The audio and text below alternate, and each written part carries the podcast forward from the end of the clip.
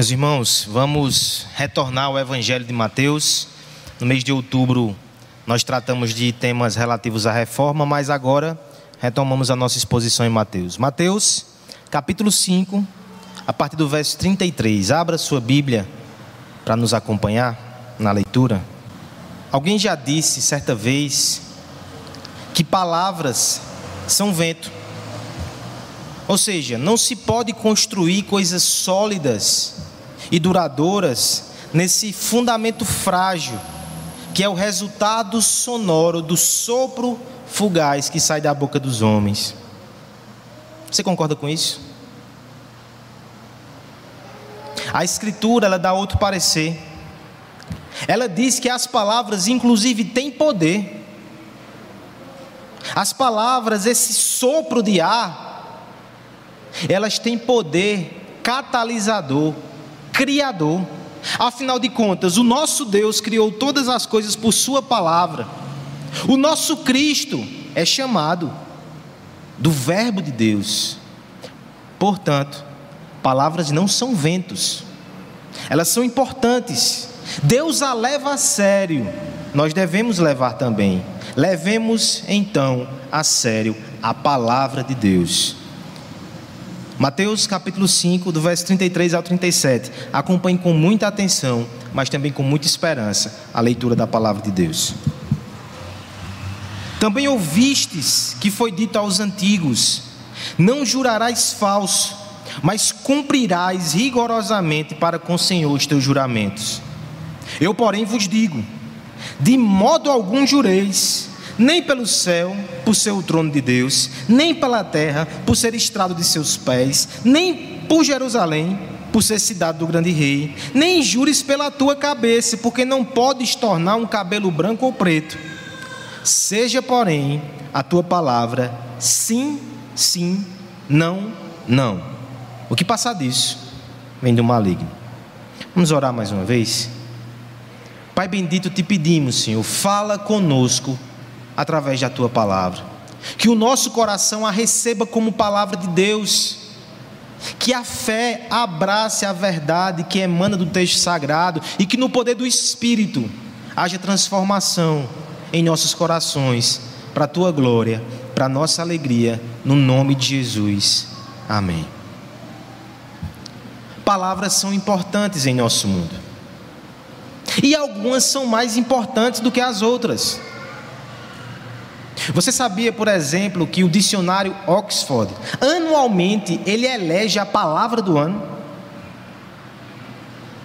No ano de 2016, a título de exemplo, a palavra do ano dessa renomada instituição foi pós-verdade. E o que seria pós-verdade? É o conceito de que Muitas vezes nós abraçamos informações não pela sua veracidade, mas simplesmente pela emoção que nos causa ou como ou porque ela valida nossas narrativas. A verdade, ela é superada.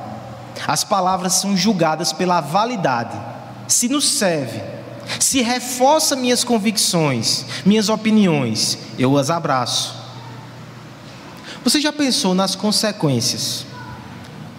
De eleger ou de reconhecer, não vou colocar a culpa nesses homens, mas eles simplesmente reconheceram que a palavra mais influente e mais importante seja talvez uma antipalavra que milita na contramão da validade do discurso e da veracidade das informações. Como é que pode uma sociedade valorizar um tipo de conceito que a sabota?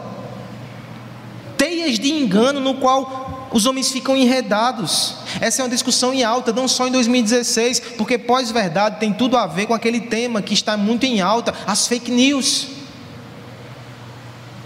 Discursos que não correspondem à verdade, mas que são compartilhados. Falando em fake news, os homens têm se esforçado para, de alguma forma, combater esse fenômeno. Deixa eu mencionar algumas das tentativas. A primeira delas, para combater fake news, é regulamentar a internet. Nós ficamos apreensivos com essas regulamentações. Até porque parece que ela não vai no coração do problema. Antes da internet não tinha fake news, informações falsas na época de campanha. Esse pessoal nunca veio em Campina, não. Há 10 anos atrás, na época da internet de escada, havia fake news. Sem internet. O problema não está aí. Não vai resolver. Outros propõem que para resolver esse problema, nós precisamos de agências checadoras de fatos. Mas será que os grandes canais de comunicação que estão por trás dessas agências também não têm lá suas fake news? Quem vai checar os checadores? Por fim, talvez a tentativa mais bem intencionada de resolver esse problema de teias de mentira e de engano que circulam por aí seja campanhas de conscientização. Ora, mas será que o problema é só falta de educação? Será que nas cúpulas intelectuais do país não, também, não tem também gente que dissemina engano e verdade para reforçar suas crenças e ideologias? E até as pessoas mais simples. O próprio conceito de pós-verdade vai dizer que essas pessoas nem importam se aquilo é verdade ou não, mas favorece o seu ponto de vista, ela compartilha. E se o problema de fake news não for um problema de educação, não for um problema de regulamentação, não for um problema jurídico, for um problema do coração. E se fomos nós que não temos o compromisso com a verdade, mas sim com a conveniência? E se fake news, pós-verdade e cultura de engano for um problema religioso? É interessante que é assim que Jesus Cristo coloca. No Sermão do Monte, quando ele vai exemplificar a ética do cidadão do reino, especialmente nessa questão da lei de Deus e como a lei de Deus deve ser aplicada nas vidas daqueles que seguem a Jesus Cristo, nós já vimos, por exemplo, que ele toca no problema da ira. Ele mostra que isso é uma questão religiosa, um coração que precisa ser tocado pelo Evangelho e pela graça de Cristo. Nós falamos aqui algumas semanas atrás sobre a questão da sexualidade. Isso também envolve coração, isso também é uma questão religiosa, isso também é uma questão que demanda a graça de Jesus Cristo e fidelidade à sua lei e à sua palavra.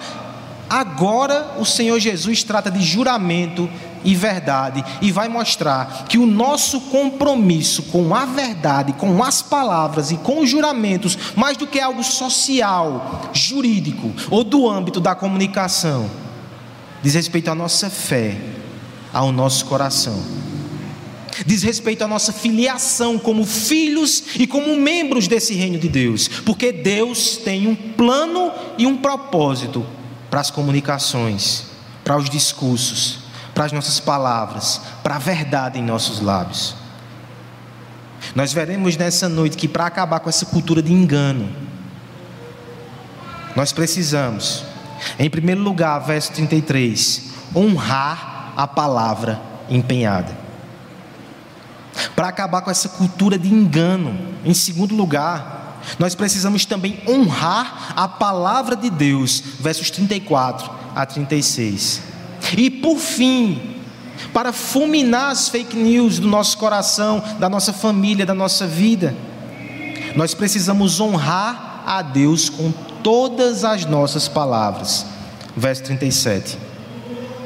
Falaremos nessa noite, portanto, do fim da fake news, como o cristão deve lidar com as palavras. Em primeiro lugar, nós veremos que nós devemos honrar a palavra empenhada. Há uma só voz, meus irmãos. Leiamos juntos o verso 33. Também ouvistes o que foi dito aos antigos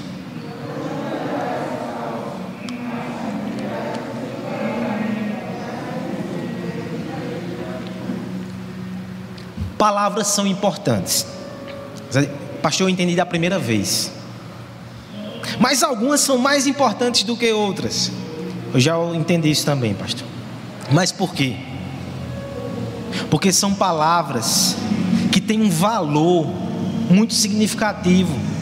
São palavras que são empenhadas, são palavras que são penhoradas, são palavras que adornam relações, que encapsulam compromissos, que fundamentam confianças para o dia de amanhã. Eu estou falando de votos, eu estou falando de juramento. No capítulo 3 do livro O Significado do Casamento de Tim Keller, que nós vamos estudar, creio que semana que vem, Magno e Mayra tapem os ouvidos. A discussão do capítulo é exatamente sobre votos e o que significa esses votos. O autor ele vai citar uma obra de ficção onde há exatamente um embate sobre isso. Um homem que é muito correto nas suas palavras e a sua filha, por ele estar passando por um momento complicado de pressões, ela dá a seguinte sugestão a ele: ele precisa fazer um juramento que ele não concorda. E a sua filha diz o seguinte: Deus dá mais valor às reflexões do coração do que às palavras com a boca. Vá, fale da boca para fora, mas o seu coração você não crê naquilo e Deus aprova que você haja assim. Aquele homem responde da seguinte forma: Mas o que é o juramento? Se não palavras que nós pronunciamos para o próprio Deus. Quando o homem faz um juramento, Meg, é o nome da sua filha ele segura o que ele é nas suas próprias mãos, como água. E se ele abrir os dedos, ele não pode esperar que vá conseguir encontrar a si mesmo novamente. Ele vai ser espalhado, ele vai ser diluído, ele vai perder a sua identidade. Juramento é coisa séria. Faz todo sentido, portanto, que Cristo, quando vai falar de verdade, de compromisso, ele começa pelo juramento porque são as palavras mais solenes. A argumentação está perfeita aqui. Se, eu, se ele vai falar sobre a importância da verdade das palavras, ele começa por aquelas que são mais importantes. E ele faz isso no verso 33, mais uma vez, fazendo menção aos ensinamentos que aquele povo já tinha. Ele, faz, ele diz assim: Também ouvistes o que foi dito aos antigos: Não jurarás falso, mas cumprirá rigorosamente para com o Senhor os teus votos. Várias e várias passagens do Antigo Testamento falam sobre isso. De forma mais específica, essa construção aqui, esse princípio, ele milita contra o perjúrio. E o que é o perjúrio? É jurar enganosamente. É jurar diante de Deus e não cumprir. É usar o voto e o juramento para trazer confiança para as pessoas e trair essa confiança. Isso não deve ser feito. Isso é pecado. É quebra do terceiro mandamento. Viola a lei de Deus. Mas talvez você diga, então, é melhor que o cristão não faça juramento nenhum. Não, não sou nem eu que estou dizendo. Ó Jesus aqui, verso 34. Eu, porém, vos digo: de modo algum jureis. Existem cristãos que entendem que não pode jurar de modo algum, e muitas vezes por interpretação de textos como esse. Quer dizer que a gente não pode fazer juramento? E agora? Como é que a gente vai se preparar para o casamento, Magno Maera, sem fazer um voto um para o outro? Algumas questões importantes para a gente pensar aqui. No Antigo Testamento está cheio de votos. Por exemplo, quando o nosso patriarca Abraão manda um servo seu procurar uma filha, procurar uma esposa para o seu filho, o seu servo ele faz um juramento. Jure que você vai trazer uma mulher que não é dessa região, mas que pertence ao meu povo. O Antigo Testamento está cheio de juramentos. Mas no Novo Testamento nós encontramos juramentos também. Por exemplo, quando Paulo fala para Timóteo e diz: Conjuro-te. Ou seja, eu estou instando a você a fazer um juramento que você vai ser um pastor fiel. O próprio Jesus passou por isso. No seu interrogatório, ele foi conjurado, ele respondeu, ele participou de um processo de juramento. Mas o texto que deveria dissipar as nossas dúvidas a respeito disso está lá em Hebreus, que nós lemos aqui na liturgia. O próprio Deus jurou. O que o texto está fazendo aqui, portanto, irmãos, o que ele está combatendo não é o juramento, é a banalização do juramento. Cristo está, na verdade, limpando essas ervas daninhas. Martin Lloyd Jones comenta que Cristo está fazendo duas coisas aqui. Em primeiro lugar, protegendo a verdade e combatendo a mentira, mas ele também está protegendo os juramentos legítimos. Existem momentos que necessitam dessa solenidade, que necessitam dessa, so, é, dessa seriedade para benefício do outro. Texto de Hebreus nos vai mostrar isso. Cristo, Deus não precisava prometer nada, sua palavra é verdade, mas em benefício de nós que nos assombramos, que nos entristecemos, que sofremos com dúvidas, ele promete. Benefício nosso. De igual modo, o que é o casamento se não uma promessa de amor futuro? Uma promessa que se eleva além das oscilações do tempo presente, além das circunstâncias que mudam. Eu prometo que, independente dos sentimentos, da emoção e das circunstâncias, te amarei até o fim. É uma promessa de amor futuro, é em benefício do outro. E essa relação é tão solene, é tão sagrada, é tão importante, que ela precisa de um juramento. Assim como a ordenação pastoral. No começo do ano eu fiz um juramento de me submeter à Escritura, de pregar as verdades da Escritura de acordo com a nossa confissão de fé da igreja. Eu não posso pregar qualquer coisa. Esse é um momento tão importante que para vocês isso é uma segurança, por isso eu jurei. Nós temos juramentos profissionais, profissionais da área de saúde, juristas também fazem juramento, porque a gente vai mexer com coisas tão sérias. E para benefício do próximo, para a segurança das relações, nós fazemos essas promessas, esses juramentos, e a Bíblia não condena isso. Mas sabe o que a Bíblia diz? Deuteronômio 23, 21, 23 diz assim: Se um de vocês fizer um voto ao Senhor, seu Deus, não demore a cumpri-lo, pois o Senhor Deus certamente lhe pedirá contas, e você vai ser culpado de pecado se não cumprir. Se não fizer voto, não vai ser culpado, mas faça tudo para cumprir o que os seus lábios prometeram, porque com a sua própria boca o fez, e espontaneamente seu voto ao Senhor, seu Deus. É importante levarmos a sério isso, porque quando nós criamos estruturas baseadas em votos, quando nós concedemos segurança aos outros, se nós não respeitamos isso, nós provocamos destruição e descréditos incomparáveis.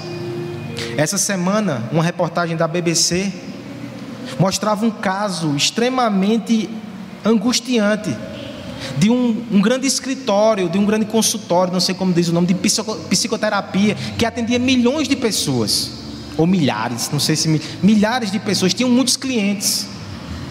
E o seu banco de dados foi hackeado. E agora esse hacker tem, tinha acesso àqueles depoimentos tão íntimos das pessoas e fazia chantagem para que as pessoas pagassem dinheiro para que seus segredos não fossem revelados. Imagina o pânico, imagina o, a traição, imagina o impacto terrível. Mas sempre que nós quebramos os nossos juramentos, nós também pegamos pessoas nas suas posições mais vulneráveis e as machucamos um marido que desonra os votos e juramentos que fez diante de Deus e machuca sua esposa. Profissionais que não honram os juramentos que fazem, pastores e líderes oficiais da igreja que não honram. Isso é muito sério, irmãos. O cristão, ele deve honrar suas palavras juramentadas. Porque a promessa que nós lançamos no ar, ela não permanece flutuando de forma etérea e estéreo, não. Ela vem ao chão ela cria raiz e ela torna-se concreta em relacionamentos de confiança que brotam em seu rastro. Esses votos, eles fundamentam passos incomuns, aberturas de coração corajosas, investimentos vultuosos. Aquele que empenha a sua palavra, portanto, torna-se um fiador da esperança, um representante da veracidade, um arauto da confiabilidade aquele que desonra os seus juramentos, ele afoga as almas em um mundo de desilusão, de cinismo e de ceticismo.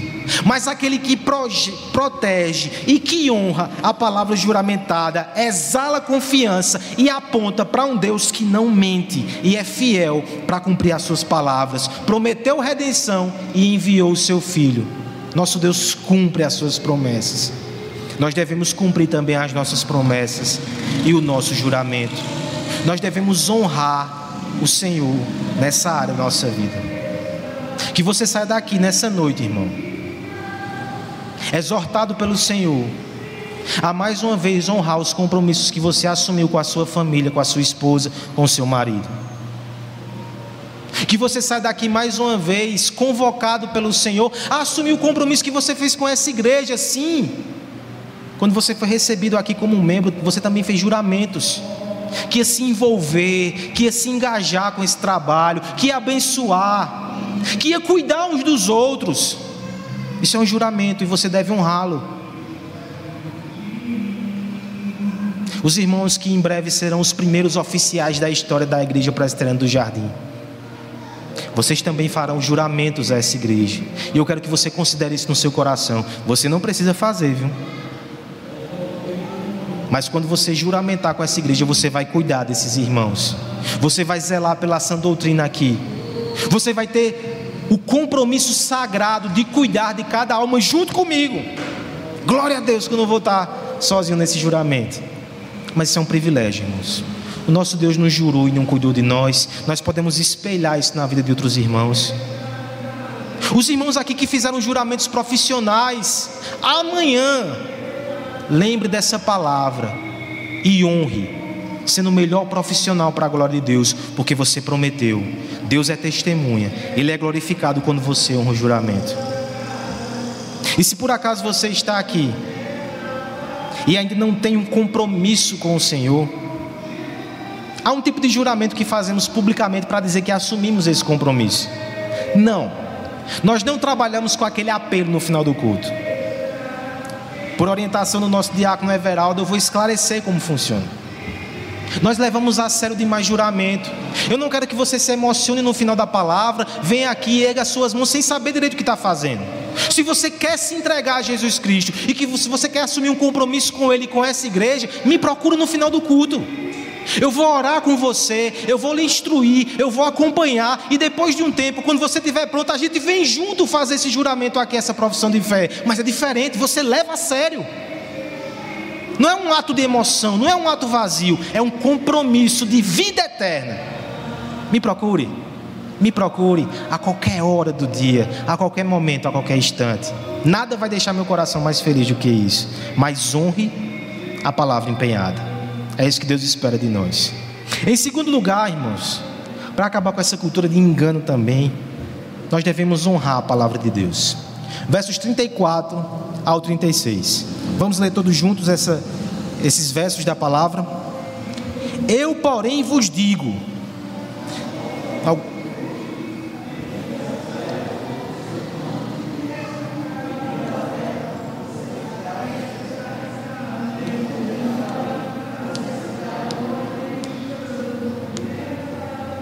Nem jures pela tua cabeça.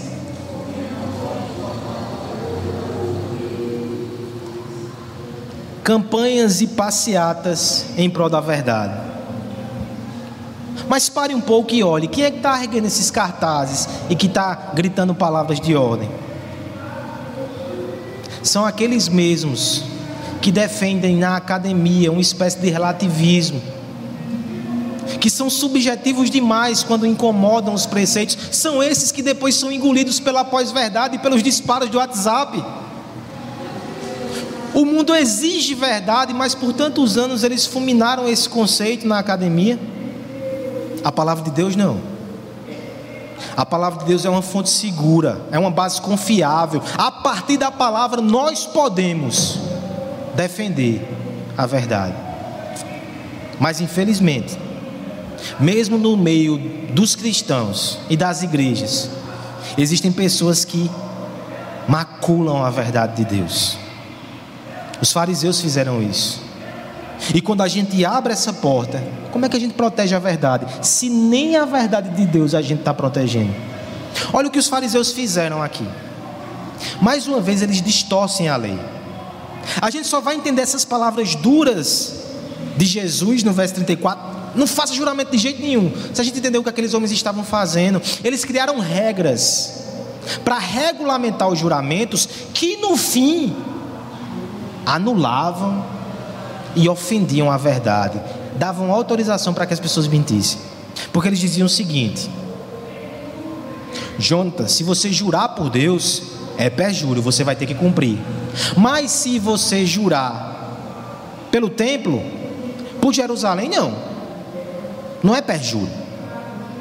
Você entende então que os homens faziam juramentos pelas coisas e assim achavam que não eram tão obrigados assim a cumprir. Você percebe que essa interpretação, que essa regra, que esse ensino, ele vai na contramão daquilo que Deus queria.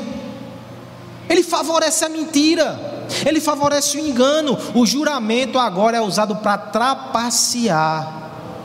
E olha o que Deus diz. Verso 34: O céu é meu, a terra também. Jerusalém é a minha cidade. E os cabelos da sua cabeça pertencem a mim. Você não tem controle se vai ser preto ou branco.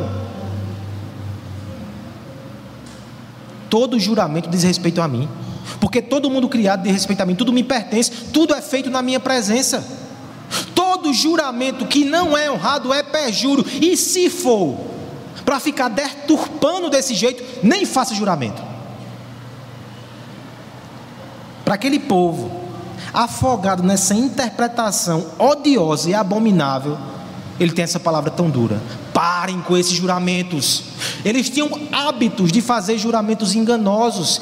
E aí, onde é que fica a verdade e a confiabilidade? Através de uma interpretação errada das Escrituras, o engano estava prevalecendo. Portanto, se nós queremos militar através, em prol da verdade, em primeiro lugar a gente tem que honrar a palavra. Porque ela é a verdade, ela é a fonte da verdade. Porque ela nos exorta a cumprir a nossa palavra. Se você mexe na interpretação, se você deturpa a escritura, você fica sem base e sem fundamento para exigir verdade. É que o mundo faz. Os relativistas fazem isso, relativizam a verdade e depois querem confiabilidade nas relações e nas informações. Você destruiu o fundamento. Igreja, a gente não pode destruir o fundamento. Nós devemos honrar essa escritura e devemos proteger essa escritura de falsos ensinos. Porque na verdade, quando você prega, defende ou permite falsos ensinos, os teólogos ou os cristãos que fazem isso, deturpam a escritura, eles são piores do que esses acadêmicos que inflamam de discurso relativista, porque eles minam a confiança na fonte da verdade para a salvação e para uma vida justa e santa diante de Deus. É por isso que nosso irmão Lutero, forte como ele costumava ser, ele dizia que pecava menos aquele que ficava na porta de um bordel como segurança, do que aquele que ficava na porta de uma igreja que pregava o falso evangelho e que deturpava a igreja de Deus, a palavra de Deus. É coisa muito séria. Veio a calhar da gente estar falando sobre esse texto numa semana que declarações infelizes foram espalhadas na rede. Eu não vou citar o nome, mas você deve ter visto um pastor midiático falando sobre a insuficiência da palavra de Deus e que ela precisa ser atualizada. Alguém que relativiza assim a escritura. Não pode estar chorando no outro dia dizendo que relativizaram o que ele falou. Você está fulminando a base de confiança e de verdade. Mas nós também fazemos isso. Por exemplo, sabe a teologia da mentira branca? Você é adepto dessa teologia? Onde é que ela está na Escritura? Não está. Tem cristão que vai dizer: se for uma mentirinha por bem, que não vai prejudicar ninguém, é mentira branca. E pode, é branca não, viu? É branca não. Esse tipo de interpretação que não leva a sério a palavra de Deus é pecaminosa e milita contra a verdade, milita contra a confiança, porque quando a bússola é desprezada, em pouco tempo, toda direção vira norte. Quando o mapa é vilipendiado, a estrada se torna perdição, o caminho fica turvo. Quando a lâmpada é ignorada, a escuridão faz o seu trabalho com esmero, o engano prevalece. O primeiro passo, portanto, irmãos, para que a verdade seja erguida sobre nossos lares, sobre nossa igreja e sobre nossa nação é termos um compromisso com a verdade da palavra, impedindo que a verdade seja represada na sua fonte pelos resíduos de engano que o nosso coração quer sempre despejar. Ou é só, ou só sou eu que às vezes briga com a interpretação da palavra, porque não queria ouvir o que ela está dizendo e acha que o que ela deveria dizer é aquilo que está no nosso coração. Submeta-se à palavra de Deus, irmão. Essa verdade tem que ficar de pé, ela é o fundamento. Nós não podemos negociar com isso. Eu não quero te incentivar a ser, aquela pessoa que cacereja o tempo todo, que é intolerante. Mas eu quero que você leve a sério a palavra e aprenda a ignorar certos discursos, a não dar palanque, a não passar pano a quem não valoriza a palavra de Deus. Você não deve dar ouvidos a essas pessoas. Eu quero que você leve a sério isso. Eu quero que você leve a sério isso no seu lar. Como pais e mães, é possível que em algumas situações os nossos filhos nos peguem em falta, porque somos pecadores. E se o filho está sendo bem doutrinado, talvez ele vai dizer, mas pai, a Bíblia não diz isso. Eu não passei isso com Aslan, não, porque ele não sabe falar. Mas eu já passei com Júlia. Ela faz, Guido, você é pastor. Nesse momento, o que é que a gente faz? A gente distorce o significado da palavra. Olha, não é bem assim, não. A gente diz: Eu pequei. Eu pequei. Peço perdão a Deus, peço perdão a você. Não distorça a palavra. É melhor que você confesse. Você deve confessar, mas deixe a palavra de pé. Porque se você distorce a palavra na sua casa, você está ensinando isso ao seu filho. E se ele não tiver compromisso com essa verdade, como é que você vai exigir depois que ele honre a verdade, as palavras e os juramentos, se você fulminou a base? Que todos nós levemos a sério a palavra de Deus. Ela é a verdade de Deus para as nossas vidas. Se você nos visita essa noite, eu quero te dizer que nós, como igreja, nós temos compromisso com essa verdade de tal modo que nós versículo a versículo, nós tentamos entender o que Deus fala e aplicar a nossa vida. A gente nem escolhe os textos. Eu quero te pedir que você considere aprender mais dessa palavra. Talvez você nem creia nela tanto assim. Mas você está vendo aqui pessoas que creem que levam a sério. Dê uma oportunidade de conhecer esse texto sagrado, semana após semana com a gente. Porque se você levar a sério essa palavra, a verdade de Deus, ela entrará na sua vida, trazendo transformação, salvação e vida eterna. Para combater a cultura de engano, irmãos, nós precisamos honrar a palavra empenhada. Nós precisamos honrar a palavra de Deus. E por fim, nesse último verso, nós veremos que nós devemos honrar a Deus com todas as nossas palavras. Verso 37, leiamos todos. Preste atenção porque o versículo é curto, senão você perde a oportunidade de ler. Seja, porém, a tua palavra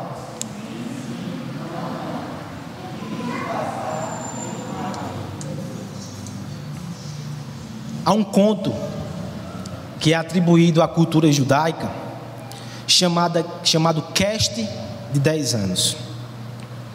O que era o cast? O cast era uma prática cultural onde o jovem recém-casado ele passava de seis meses a um ano na casa do sogro. Não tinha despesas. Para ele poder começar a sua vida sem pressão. Depois desse tempo é que ele devia arrumar um emprego e uma ocupação. Pessoal está tendo ideia aí, né? Havia um jovem chamado David Kitt, que um dia ele, ele recebeu uma proposta encantadora. Uma noiva que agradou os seus olhos. E o pai que prometeu um cast de 10 anos. Já pensou lá? Dez anos sem despesa, agora tem que viver na casa do sogro. É o outro lado da moeda, né? O, o pagamento é caro, né? Dez anos de cash. Mas ao mesmo tempo ele ficou com uma pulga atrás de orelha, porque o seu pai o ensinou desde criança que ele não deveria crer, acreditar e confiar num judeu vermelho. Eu não sei o que é isso. Não sei se é um judeu que tem a pele ruborizada, mas no conto diz assim.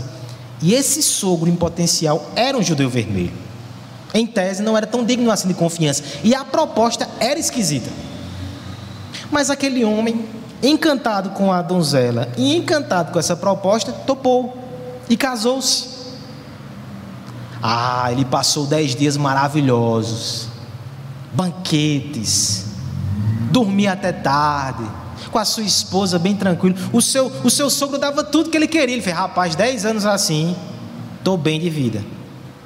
Até que depois de dez dias o seu sogro diz: Vem cá, vamos conversar. Você está feliz? Você está gostando? Olha, eu estou feliz demais, meu sogro. Minha alma está satisfeitíssima. Diz, pois bem, o livro sagrado diz que para o homem feliz um dia é como se fosse um ano. Portanto, você cumpriu os 10 anos de cash, amanhã era bom você procurar uma casa e um emprego. Aquele jovem disse: Nossa, eu confiei num judeu vermelho tive problemas.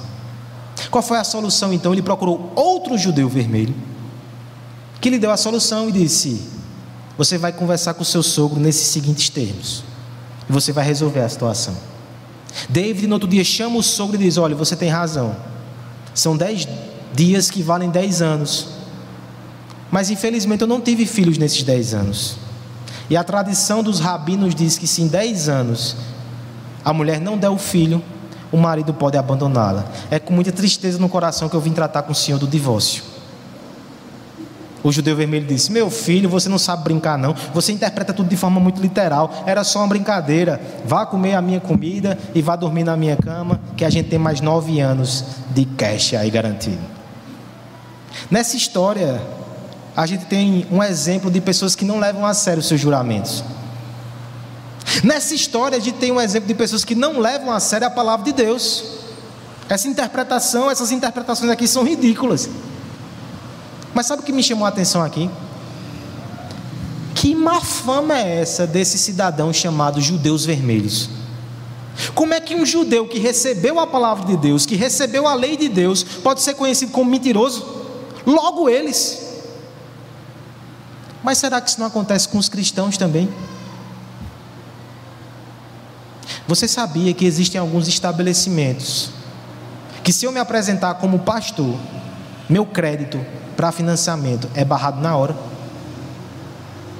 Você sabia que se você for conversar com alguns comerciantes aqui, talvez alguns aqui da igreja mesmo, eles vão abrir a sua gaveta e vão mostrar um bocado de cheque borrachudo que veio de crente.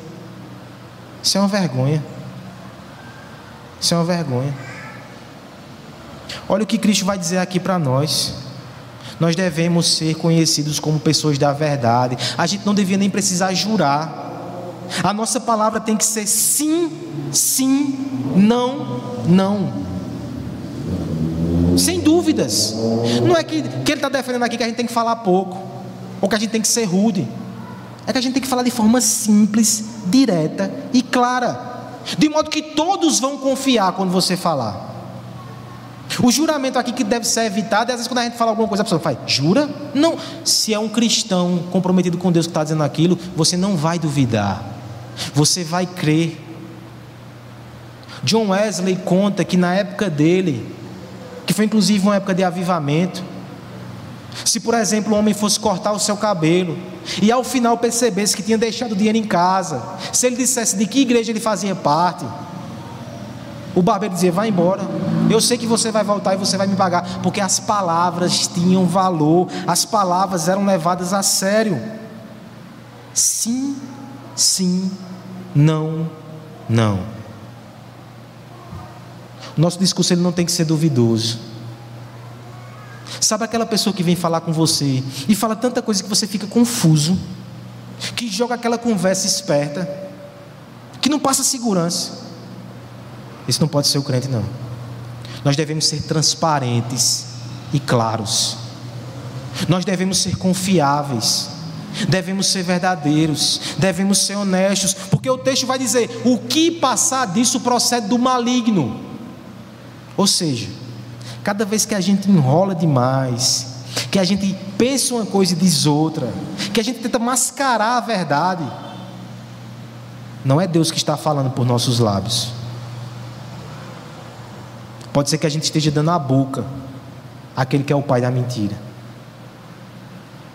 A nossa palavra, irmãos, não pode ter curva. Você sabe o que é palavra sem curva? Talvez não sabe, isso é linguagem, isso é, isso é gíria marginal. É porque o pastor está usando isso aqui no púlpito. Porque essa semana eu vi uma entrevista muito interessante com um homem que foi chefe do GAT lá em São Paulo por muitos anos. Diógenes Luca. Ele ficou conhecido mundialmente porque ele foi aquele homem que fez a negociação no sequestro de Silvio Santos.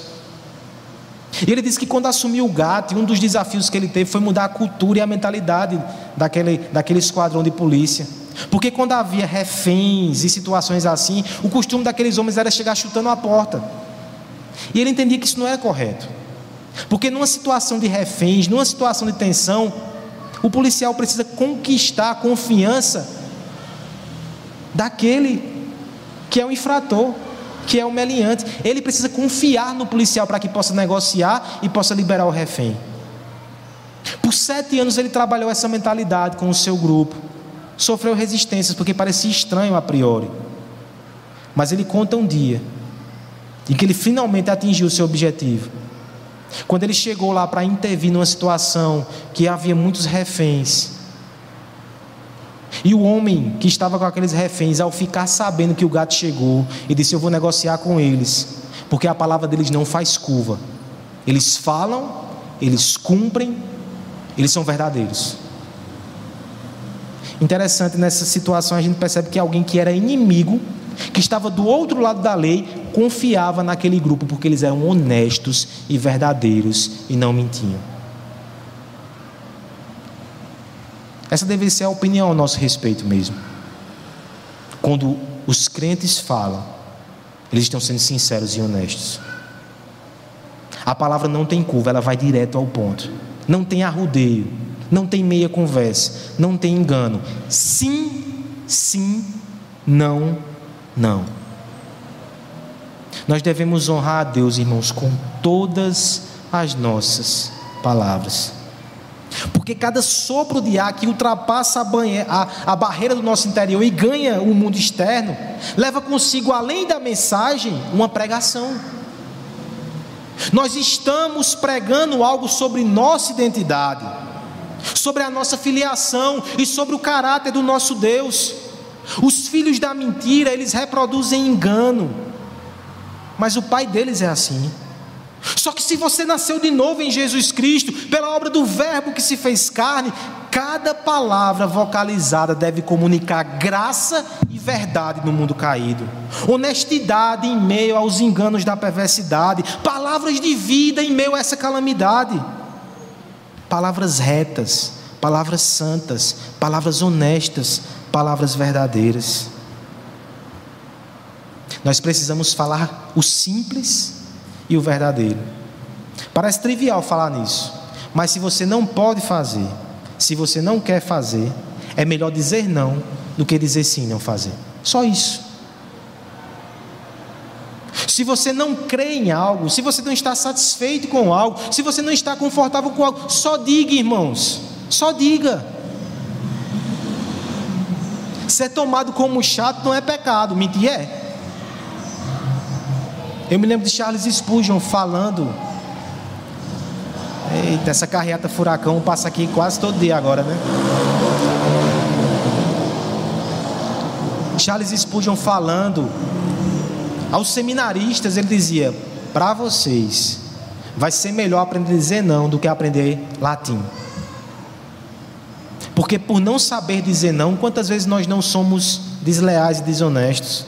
Para evitar chatear a pessoa, sim, sim, não, não. Até porque, irmãos, falando de forma muito séria, como representantes de Deus, as nossas palavras podem tornar-se empecilhos para que as pessoas conheçam Jesus Cristo. Isso é muito sério. As nossas palavras devem causar impactos positivos nas vidas, especialmente daquelas que não conhecem Jesus. Mas se você está aqui eu também peço que você não use isso como escudo para não se entregar a Cristo e não ter um compromisso com a igreja. Você tem toda a razão de cobrar dos crentes esse compromisso com a verdade. Nós devemos honrar a palavra juramentada, nós devemos honrar a palavra de Deus e nós devemos honrar a Deus com todas as nossas palavras, mas a palavra não diz que nós iremos ser perfeitos e nunca pecar e nunca falhar. Isso é fake news do diabo. A palavra diz que a gente deve buscar esse padrão e, quando errar, pedir perdão. Nós somos inclusive o povo que confessa a nossa incapacidade. E eu te convido a confessar junto conosco. A confessar junto conosco que só existe um que é totalmente verdadeiro, mas que nós confiamos nele, na obra dele, na suficiência dele, na palavra que se fez carne e se manifestou entre nós com graça e verdade. Nós não somos perfeitos, somente ele é. Eu encerro esse momento, irmãos, compartilhando uma experiência que o falecido pastor R.C. Sproul certa vez teve. Ele abriu a sua casa para um grupo de pessoas que ia fazer uma reportagem. Não só com ele, mas com toda a sua família. E de repente, quando ele pega o resultado desse trabalho no jornal, ele ficou extremamente chateado, porque fizeram uma pergunta capciosa à sua filha. Nos seguintes termos: seu pai é pastor, mas alguma vez ele já te decepcionou? Que pergunta capciosa para expor o pai, né? E aquela filha foi no sim, sim, não, não. Ela disse sim, várias vezes. Todos os anos ele promete que vai estar comigo no meu aniversário. Mas a data coincide com a conferência, ele sempre vai pregar na conferência. No primeiro momento, pastor R.C. Sproul se enfureceu, mas depois ele se entristeceu. A filha não mentiu. E que compromisso tão importante, ou que pregação assim indispensável era essa, que fazia com que ele falhasse com a sua palavra, com a sua própria filha. Todos nós falhamos. Todos nós falhamos. Como pais falhamos. Mas existe um pai que prometeu salvação e entregou o seu filho para que morresse em nosso lugar. Ele é confiável, ele é fiel. Existe um filho perfeito de Deus que não mentiu nunca, que era a própria verdade encarnada, que foi fiel até o final para a nossa salvação. É nele que confiamos. Ele é a palavra que salva, ainda que as nossas palavras não façam jus, não sejam dignas dele, mas Ele é a palavra que se fez carne e morreu por nós. E esse filho, Ele prometeu que um dia nós estaríamos com Ele. Na última ceia, Ele prometeu inclusive que Ele não tomaria mais o, sul, o fruto da videira, até que estivesse conosco ele faz promessas e juramentos. Ele, eles, ele a cumpre. E essa é a nossa esperança. Essa é a nossa confiança. Essa é a nossa alegria. Essa é a nossa salvação. Que você termine esse sermão, depois de olhar para você, perceber sua insuficiência, olhando para Cristo e percebendo a suficiência dele. Você tem a verdade habitando em você através de Jesus Cristo. Viva segundo essa graça e essa verdade, para a glória de Deus.